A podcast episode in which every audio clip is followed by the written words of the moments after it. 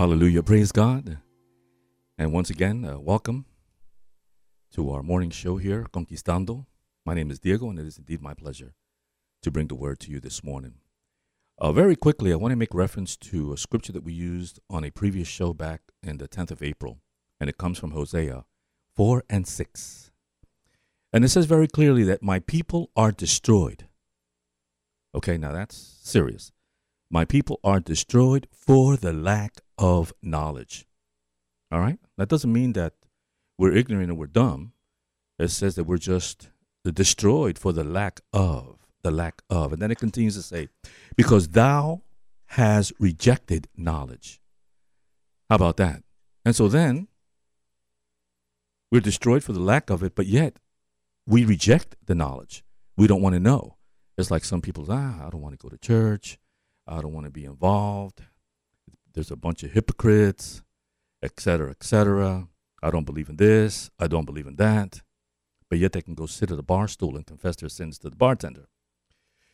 The scripture continues to say, I will also reject thee, that thou shalt be no priest to me, seeing that thou hast forgotten the law of thy God. And then in closing, he says, I will also forget your children. As we continue the case against humanity of lying lips. Amen? My sister, you there? Yeah. Yes, I'm here. And so the case continues to mount, and the situation is not looking very good for humanity right now. Uh, God is saying in His Word, you lack knowledge. You know, it seems as if though when people finish high school, for, for those that, that finish, you know, that reach that level of completion in their education, all of the learning seems to stop. It's like some folks would say, "Oh, I'm I'm grown now. Uh, you know, I don't need to be home with mom and dad. I'm going to go get my own job. I'm going to do my own thing. I'm tired of school, the books, etc., etc."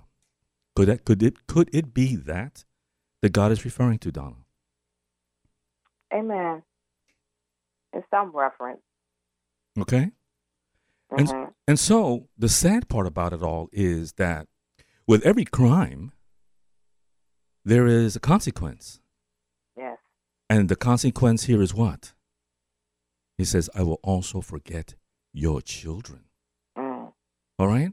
And so then, what is happening, what has developed here over the years, and I'm not Yes. talking about 5, 10, or 20 or 30 years, but for many, many years, there has been a curse that has been handed down to generations, to the children. And the children at the end of the day wind up being forgotten. So, I say to you now, it is absolutely imperative that we become mindful of the things of God.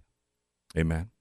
Amen. Um, when we go through life, okay, let's say when we reach adulthood, uh, 18, age 18, the legal age.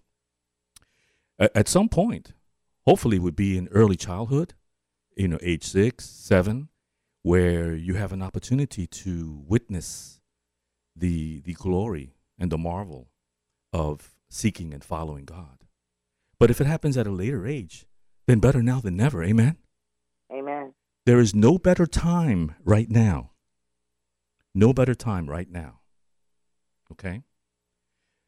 Because in James 5 and 16, in the King James Version, King James Version, I'm sorry, says, Confess your sins one to another and pray one for another, that ye may be healed. For the effectual and fervent prayer of a righteous man availeth much. And so we are to confess to one another and pray for one another. Now, I know that prayer can be a difficult thing. A lot of people say, oh, but wait a minute, I, I, I don't know how to pray. And you just heard moments ago a powerful prayer warrior, uh, Miss Donna, come forth with prayer. And although she may be very good at it and has many years, many years at this, but for most of you, a simple prayer, it can be, Oh God in heaven, please help me. That is a prayer. Amen? Amen. And so, as we stand in the court, and the accuser has already pointed his finger, and the crime is lying lips, and we're not going to take it any further than that. We're not going to um, spend a lot of time on the crime, but what we are going to spend a lot of time in is on how you can get correct, on how you can be saved. Amen? Amen. Because there's a lot of situations, there are, are a lot of strongholds, my sister, that can pull us down. Amen? Amen. And for those that are uh, fearing and believing the Almighty God and that have a prayer life, that have a relationship with Him, they face the same perils and the same situations as those that are not. The only difference is is that greater is he that is in us than he that is in the world. Amen. Amen. And so would you like to expound for us a little bit on some of the perils that we go through, those that are saved and those that aren't because there's a real fine line between those that are and those that aren't. And and the fine line the fine line is defined by one name and one name only, Donna. And what name is that? Jesus. Amen. Amen. Amen. And so, when you are in your prayer time, in your prayer closet, like we say, how difficult is it for you to stay focused and to be able to maintain a constant prayer life? Can you elaborate on that for a brief moment? Um, it's very difficult, and how to do it is uh, to read your Bible, and uh, you can pray with your eyes open, reading the scriptures, praying the scriptures out loud, so you can hear them, and that's how they um get into your spirit, and also uh, you have to shut out the outside noise because a lot of times that's a distraction. You know, sometimes it's it's okay to have worship music on, and sometimes the Lord will have you to cut it off because of the distractions and backgrounds with cymbals and sounds. Um, and uh, to be honest with God, uh, that's one of the most important things uh, about getting to know Jesus as your Savior is that you can tell him anything. Just like uh, you talk to your friends and you share your information with them, that's the very thing you can do with God. In that time of prayer, you could be on a bus stop, you could be paying a bill, and it's your thoughts that come to your mind. You can meditate. It doesn't always have to be verbal. Sometimes it's silence and meditation as you're thinking you seek unto the Lord and you talk to Him about what you're going through, just like you would talk to a friend. And that's how prayer starts. It's a communication between you and God. You talk, and at times after you speak, you get quiet so the Lord can teach you how to hear His voice. And many times He may speak in a small voice. He will bring a thought to your mind that brings an answer or he may even give you a scripture, or he may bring an illustration of a situation to answer a question or give you an understanding of what you might be facing. Amen. Amen. Amen. Thank you for that. Uh, prayer is something that is absolutely necessary. A conversation with God, confessing your sins to God, is the beginning is what catapults you to a level, to a new level, okay? To a level of salvation, to where you have been redeemed and you have been saved by the blood of Jesus. Now, in order to get there, it's a process. Amen. Um, Just like prayer is a process, there is preparation, there is studying, and all of these things that you need to do because as you heard in the scripture read a moment ago, that um, the prayer of the righteous availeth much. And so the, the two operative words at this moment is righteous and abomination. Okay? That is white and black, good and bad. Uh, abomination being not good or evil, and righteous being the opposite, which is good.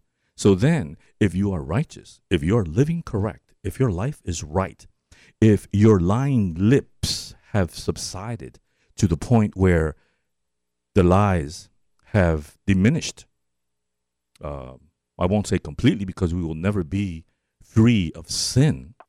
We were born sinners. Amen. But Amen. there needs to be a, a process. All of this will take time. It's just like when you reach of age and, and you graduate high school, you put 12 years into that process for Amen. you to acquire a high school diploma. It took 12 years.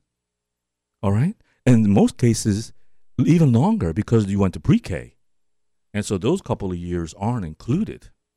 But typically, in order for you to achieve that level, which is considered success, okay, if you are able to achieve a high school diploma, you have successfully achieved something.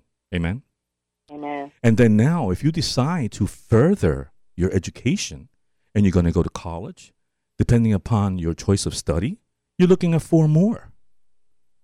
And that too is a process, but it is also it also requires discipline. Amen. A serious amount of discipline. And so it's not easy. It is not easy to stay strong for 12 years, especially these days, and graduate high school.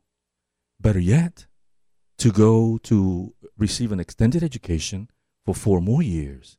That requires a lot of discipline that requires a lot of chutzpah, like they say. Amen? Glory be to God. And so, as we continue to move forward in our lives, now we look to the plan that God has instituted since the beginning of time for all of us, okay, which is called marriage between a man and a woman. And we're going to leave that there. That was God's original plan from the Garden of Eden when Adam and Eve were placed in there for God's perfect plan. But then came the little snake, the accuser. Again, even back then and until this day, he's still going going about like a roaring lion, seeking whom he may devour. Amen. Amen. And so Donna, we have to get to a place where we prepare, we get ready, we get our defenses. We have, since we're going to be accused day and night and night and day, year after year, decade after decade, we're going to need an attorney. Amen? Amen. To go before the courts of God. Because it says that judgment day comes once we pass, once we leave this planet, there is Judgment Day.